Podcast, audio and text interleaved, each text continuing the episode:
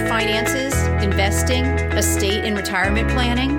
Well, I went to school so you don't have to. Welcome to Finances and with Kathy and Jennifer. Welcome to Finances and. I'm Jennifer and I'm here with Kathy. Today we'll cover micro investing. How can I do it and is it for me? So, I was talking with my kids recently and they were talking about micro investing, and it made me feel like that was a topic that would be worth covering because there was a lot more to it than I really thought.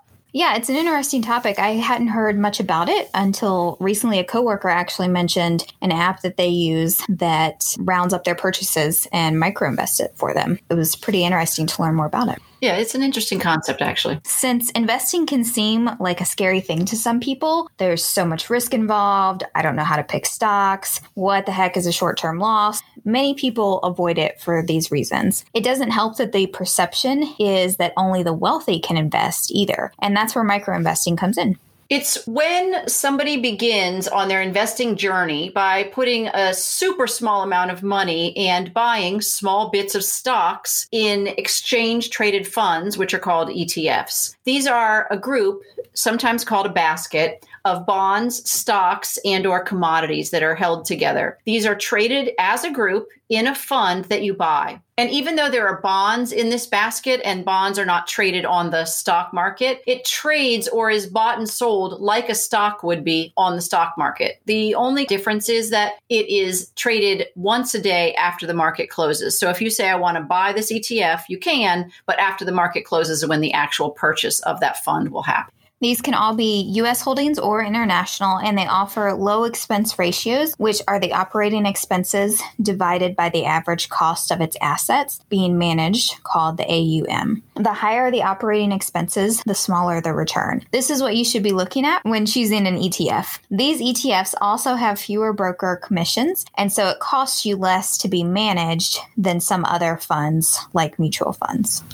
Mutual funds are notorious for having big fees associated with it. So that's that's what's the benefit here in this case. Mutual funds are terrific because they are also a large group of funds and we'll talk a little bit more about why having a large group is a benefit. So these apps and you can you can do this on apps or even with stockbroker trading, even TD Ameritrade and those types of people offer this micro investing. These apps take either a set amount of money, even as low as $5 a week, and they use it to buy parts of shares. They also offer a way to uh, link it up to your checking account or even your credit card. And then what they do is they round up purchases so that you can start investing. An example might be if your phone bill is $70.14, they'll round that up to $71 and then they're going to invest that difference of 86 cents every time you have any kind of a transaction. So you're really never going to invest more than 99 cents at a time because if something is $7.01, it's going to round up. But these little tiny micro investments add up over time. You also can set up any kind of a rule to trigger investments. Some might include things like if I spend over $100, then put this much money into my micro investing, or on this day and time, put this much money in my micro investing. Or there, it really is customizable to almost any rule that you can generate where they can see something happen with your checking or credit cards to make that activate. And the chance of you missing these micro investments is slim. So it's an easy way to try out investing and sort of not sweating it. You're not losing a lot of money at one time. You're losing 99 cents maybe each time you make a purchase. And so you're not saying, oh, I'm going to put $100 in every week or you know so again these little micro amounts don't seem to be noticed from people's accounts as much and so it's an easy way to start investing some of these apps and other platforms may also offer basic banking services as well, along with there may be associated fees with those. I was on Nerd Wallet and they had some great ways of comparing some of these apps. The highlights were that there were companies like TD Ameritrade, SoFi, Robinhood, Acorns and Stash, kind of like the idea of those names Robinhood, Acorns, because they grow, and Stash, you're stashing your money. But be sure when you get on there or when you get on anywhere, compare what minimums you need to have in there and any fees, because that's how you're going to decide what's the best for you essentially what happens is the micro investor puts anywhere from $5 and up and the real draw of this platform is that it's not only the amount of money you can invest but it's that you're getting into the market earlier than if you were trying to save a large amount of money to start buying stocks What that ultimately means is that you're beginning to get the most important thing that the market offers interest over time. The longer you sit out of investing, that's money that you did not make. An example would be saving $10 a week and putting that into your checking account for two years until you got $1,040 to invest. And then you could continue to add $10 a week for 30 years. If we assume an investment rate of 7%, that would then earn you $58,769, which is not bad for $10 a week. But using micro investing, if you invest that same $10 a week right away in some micro investing vehicle, which is $10 a week for 32 years, which is that same two years Jennifer mentioned of saving the $1,040, you would earn an additional $654 at 7%. And that might not seem like a lot, but for $10 a week, that's quite impressive. How do these apps work, and what should you be looking for when you're deciding on which app to use? Well, for starters, they have very low minimum deposits, and some apps will let you begin with as little as one cent. But even though you don't need a lot, the more you invest in yourself, the more money that grows for you. Another big consideration is consistency. You want to commit to an amount and try and keep it up. By adding to your portfolio, you get to make that money grow exponentially. That's time and adding in is what investors call dollar cost averaging. It's where you consistently add money to whatever account, but in this case, an ETF. And then when share prices rise, you buy less of those shares. But when prices drop, you get to buy more of the shares. So even though we want our share prices to rise so we can sell for a profit, the small dips in prices that happen periodically are actually for the best. It means that you're investing weekly in more shares when the prices go down. If you don't have a lot of money in your account or the and the smaller your balance, the less in fees you pay as an incentive to keep up with these accounts and adding consistency.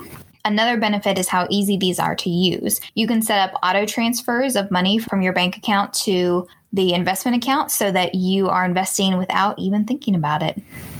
However, you could be investing too little if you're relying on these little tiny micro investments over a long period of time to really be of any service to you at retirement. The beauty is that you can start with almost nothing, but you don't want that amount that you're investing to continue to just be a few cents every time you make a purchase if you plan on retiring. The real beauty of it is is that you are getting in the habit of investing and your comfort level for investing rises.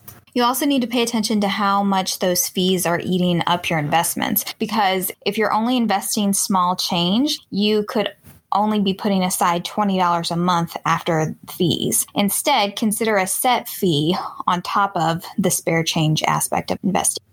So maybe you rely on these small amounts going in, but you also say, and I'm going to put you know $100 a month or $10 a month or whatever it is that you can that you can actually use once you begin to make some real money though or headway into your investment plans you're going to want to pay attention to the fees because that's when they start to add up. They want you to do these micro investments. Once you have a lot more money, they start charging you more for it. Some apps will charge you only a dollar a month, which is obviously $12 a year for any account balance that's less than 5000 But once you get over $5,001, you're going to start to pay a quarter of a percent.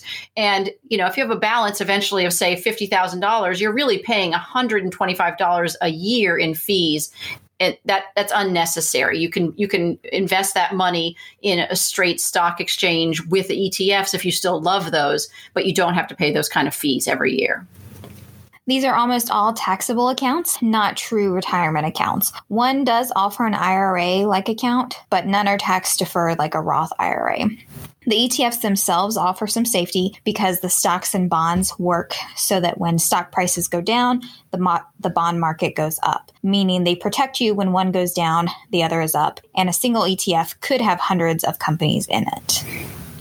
And the benefit of having hundreds of companies in it means that if one company fails for some reason, it's not going to hurt your basket of stocks and bonds because it's only a small percentage of it. Or if a whole industry fails, for example, if the communications industry for some reason started to fail and you had Verizon and other kinds of stocks in there, more than likely other commodities would not be affected the same way. So by having this basket of, you know, uh, up to, you know, hundreds or more stocks, you're really safe with that. As with any investment, the greater the risk, the greater the opportunity for a higher return. Where if you have a low risk, you're going to get a lower return. For example, your bank account. This is super low risk as a vehicle because you're going to get your money back out of it as long as you don't have try to get out more than what the FDIC is insuring. But the guaranteed return on that account is almost zero dollars. You're going to get your money back, but you're going to get very little money back when you try and get it out. So when you sign up, there might be only options like high, medium, or low risk in these ETFs, not specific ETFs by name that you can then go buy once you're more comfortable in a more traditional trading account. Like high yield savings accounts, you are committing to leaving your money in these accounts for a long period of time without the opportunity to get the money out quickly. However, you should get your money out within like a week if needed, but just know it's not going to be like the next day if you request it. And they make their money by gaining interest on your accounts. So they are not incentivized to hurry the process for you. Yeah. They also make money if they're offering banking services for you. Right. And a lot of those accounts where you're committing to put your money in for a long period of time or a certain period of time, there are fees associated with taking it out early too. Yeah, that's a possibility. You're right. There are also groups like on Facebook and other kinds of places that share their investment successes and failures. So if you're considering this micro investing, you might want to check those places out first and just see what people list as what they found for mistakes and learn from them before you start to commit your own finances. That's great advice. That's all part of your your research and your due diligence to look look up that information. Yeah, and I think I think reading what other people's experiences are really helps. It doesn't really matter what the topic is, then you're you're just putting that aside. You're filing that away to say, "Oh, well, here's something that someone did that didn't work and here's something that did work," and just using that when you go to make your own decisions. Especially if something like this is new to you, then it's a nice opportunity to hear what real people are doing, not just the PR that's being published by these companies that are asking you to do the micro investing. Anything else? Yeah, just thinking more about micro investing and how by removing the traditional barriers to investing that a lot of people feel, micro investing means that more people can get comfortable with investment choices. They can avoid brokerage charges and they can commit to the habit of investing. And honestly, you just learn more about investing in that way. And that's what's going to raise your comfort level. And it's just going to be to your benefit in your retirement, in your in your old age. Thanks for listening to Finances and Micro Investing. We know you chose to listen and we're grateful. If you enjoyed this episode, please follow or subscribe for free in your podcast provider. Also, you can share your favorite episode with a friend. Consider leaving us a review because it brings financial education to others and helps people find us more easily. And quite honestly, it just makes us smile. Please let us know what questions you'd like answered or any topics that you'd like us to cover by going to our website at financesand.net, and then you can leave a message there. You can find our infographics there and right here in our show notes. Finances and does not provide tax or legal advice. Nothing in this podcast is to be construed as such. Always consult a tax, accounting, or legal professional for advice on your specific situation. Remember, I went to school, so you don't have